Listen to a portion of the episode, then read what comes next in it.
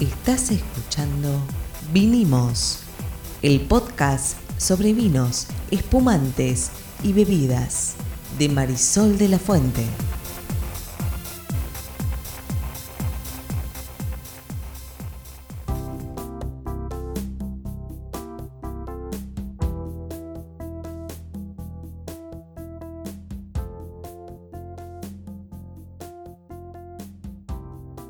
Buenas, buenas, soy Marisol de la Fuente y soy la sommelier. Yo soy Ariel Torres, soy periodista, eh, tal vez me conoces por mi trabajo en el diario La Nación, donde hace muchísimos años que escribo sobre tecnología, pero como me encanta el vino, estoy acá con la experta y hoy vamos a hablar de... Vamos a hablar de tapones, cierres, corchos, un elemento fundamental para mantener la calidad de lo que más nos gusta. ¿Por qué es fundamental? El vino. ¿Por qué es fundamental? Porque la selección de del tipo de tapa que vos vas a ponerle a una botella va a permitir a ese vino evolucionar o no evolucionar, que el oxígeno tenga intervención o que no la tenga. Básicamente porque una botella de vino destapada no, no, serviría. No, claro, obviamente el oxígeno nos oxidaría su contenido. Pero sabes que hay un montón de modelos de tapas, ¿no? Sí, eso me llama mucho la atención, es verdad. ¿Cómo es el asunto? Nosotros tenemos distintos tipos de tapones. Cuando pensamos habitualmente en el vino, pensamos en corcho. Claro, un tapón de corcho, o sea, un corcho. Totalmente. ¿Pero qué es un corcho? perdón, es más complicado que eso. Mucho más complicado. El corcho que nosotros tenemos habitualmente en nuestra cabeza es el corcho natural, que proviene de un árbol que se llama el cornoque y que es 100% natural. Pero no es la única opción. No es, y además sería complicado que lo fuera porque resulta que el alcornoque es un árbol de crecimiento lento, es costoso, etcétera, etcétera. Digo, no es tan sustentable, digamos, como otras opciones. Sí, más allá de que hay bosques protegidos pensados específicamente para estas producciones, como en cualquier otra industria, hay distintas calidades y distintos tipos de tapones. Hay dos árboles relacionados con el vino, esto me encanta decirlo siempre. Uno es el eh, roble con el que se hacen las barricas. Que, en, todos los casos, claro, el americano y el francés, pero digo, en todos, en, por lo menos en uno de los casos, no es que está exuberante el bosque de roble, todo lo contrario. O sea, se podría terminar. Y el otro es el alcornoque, que lo mismo, también es una especie, hasta donde recuerdo, amenazada. Por ejemplo, en la Argentina no hay, hasta donde sabemos no hay. Eh, pero bueno, Ahí es donde uno empieza a mirar por debajo de la tapa del motor, como se dice, y descubre que eso que uno tira a la basura, saca el corcho, tira a la basura, acá no, pero digamos, en la casa de ningún sommelier se tira, es, tiene toda una, toda una historia atrás. Por un lado tenés el alcornoque como árbol, eso es el corcho natural. ¿Qué más? Tenés además corchos que son básicamente algo que se llama colmatado, que son tapones naturales pero más porosos, es decir, sería como la segunda marca del corcho. ¿Pero eso sigue siendo corcho o ya es plástico? Es, sigue siendo corcho, pero estéticamente no se ve de, la misma manera, ¿no? Es como un aglomerado de corcho. Eh, podría ser algo así. También tenés algo que se llama tapón técnico, ¿no? Que está constituido, tiene un, cuerpo de corcho aglomerado muy, muy denso y discos como de corcho natural, uno arriba y uno abajo. Eh, ¿Para qué se usa ese?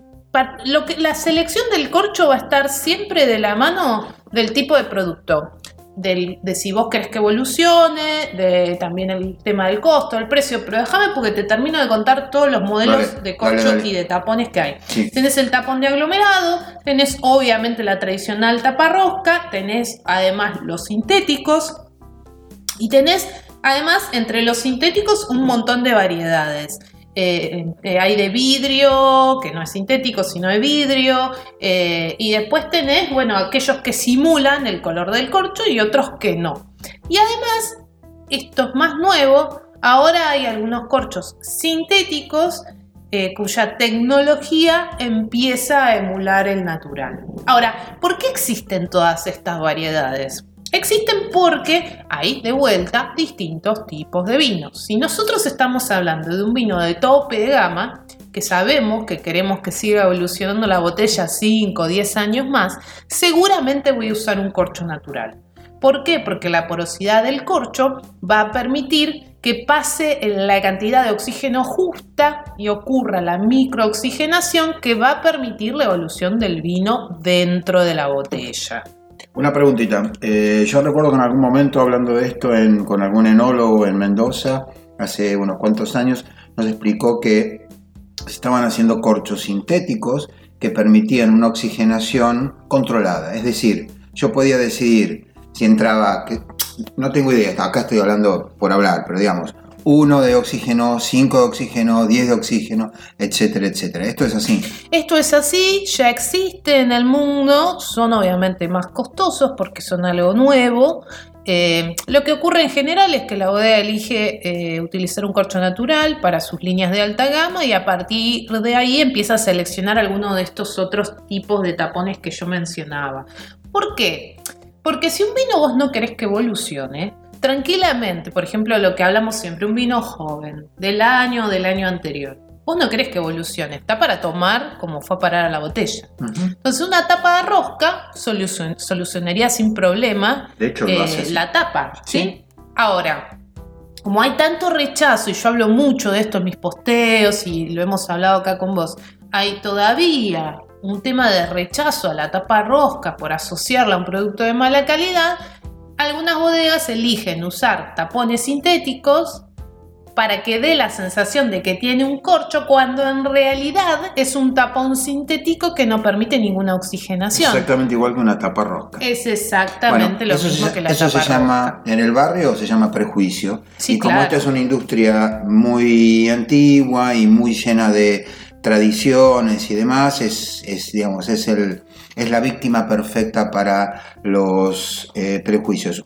Pero volvamos, volvamos, volvamos a los tapones, a las tapas a rosca. A ver, para que te des una idea, Ariel, en el mercado argentino se tapan anualmente mil millones de botellas al año. Repito, mil millones de botellas al año. No tiene sentido ese número, ¿eh? ya te digo. ¿Mil millones? ¿Esto incluye qué? Todo. Incluye todo, todo, todo, todo lo que se produce. Eh, de hecho, eh, están todas las calidades, ¿no? Están todos lo- los vinos embotellados. Esta es información que me facilitó eh, Vinventions, que obviamente es una de las empresas que se dedica a la fabricación de distintos tipos de tapones. Mil millones es mucho. Es mucho. Y lo que ellos me decían, hablemos. Exactamente, y lo que ellos me decían es que entre corchos o derivados del corcho tenés alrededor de un 43% de lo que se tapa. Si pensamos en taparroscas un 25% y si pensamos en sintéticos es un 32% eh, del total de botellas que se tapan en Argentina. Es ¿sí? ecológicamente significativo si es mucho, sintético. mucho. De hecho, cuando yo veo una comparativa de países eh, en cuanto al porcentaje de uso de tapones sin corcho natural, nosotros eh, un 41% es de todos los tapones que no son naturales, pero si te fijas, países como eh, Chile, Australia, sobre todo esos dos, o em, también, por ejemplo, Estados Unidos, están, digamos, muy por encima en esos números. Australia un 76% de lo que tapa lo hace sin corcho natural.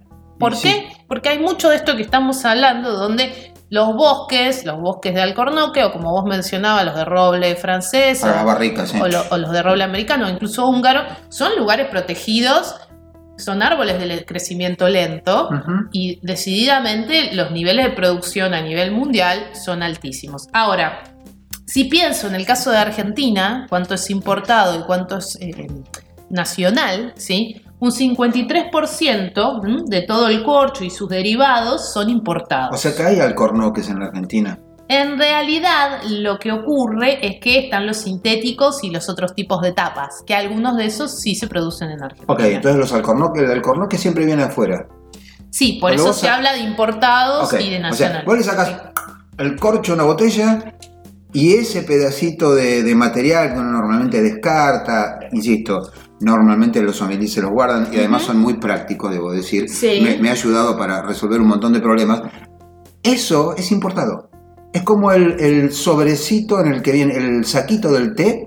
Sí. El otro día oí a alguien en la radio contaba que hay una fábrica en el mundo que hace el saquito de té. Entonces, el té aumenta su valor en la Argentina, el saquito, porque eso es importado. Exacto. Así que en la Argentina, si hacemos sintéticos, si hacemos taparrosca, Ujú. todo lo que es corcho derivado del corcho es importado. También se importa algo de tapa de rosca y ahí también empiezan a aparecer los temas de las calidades. Entonces, a ver, cuando mires la botella de vino, no la juzgues por su tapa. Si la bodega eligió esa tapa es porque ese cierre es porque es el que correspondía para ese vino. Y acá se atan mucho de los podcasts que vinimos haciendo hasta hoy. Que tenga un corcho sintético, una tapa rosca, no es sinónimo de calidad. Que tenga un corcho natural no necesariamente te está diciendo que es un vino de guarda, posiblemente es un vino de una gama alta, pero ojo, chequea si realmente es de guarda. Muchas veces estos elementos, como en algún momento hablamos, la botella, la etiqueta o el mismo corcho, son seleccionados para agregarle cierto valor o cierta presencia eh, a un vino y poder obviamente ponerlo en el mercado a un precio mayor. Bueno, em, la cuestión y lo más importante de lo que queríamos hablar hoy en este podcast es que eh, no hay que hacerse mucho la cabeza con el tema del eh, tapón. ¿ok? Eh, es casi seguro un vino de muy alta gama, preparado para reserva, que puede estar 10 años en la cava y va a subsistir, va a tener un corcho de alcornoque, o sea, de eh, la corteza de un árbol que existe, pero también es cierto que un vino del año, posiblemente un vino blanco que no pasó por madera, etcétera, etcétera, ya suena como vos, Marisol, eh, va a tener una tapa rosca y eso está bien, porque no es un vino que vos vas a tratar de poner en reserva.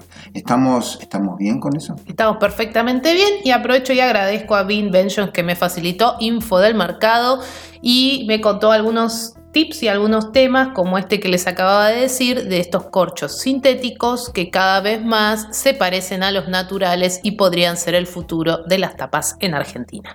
Y un mensaje para los recicladores, seguramente se pueden reciclar estos, estos corchos. Adornos divinos se hacen, así que seguramente pero seguramente se pueden reciclar eh, y esto es un llamado de atención porque si nos ponemos a pensar en el número que acaba de dar Marisol de mil millones de botellas, si un porcentaje grande de esos son taponcitos de plástico, reíte de las colillas de cigarrillos. Digo, es plástico. Eso tarda muchísimo tiempo en degradarse y eh, por lo tanto es un, puede ser un problema. Sí, ojo que los mil millones son botellas que se tapan, no necesariamente son todos vinos. No, totalmente. Muchas gracias por escucharnos hasta ahora.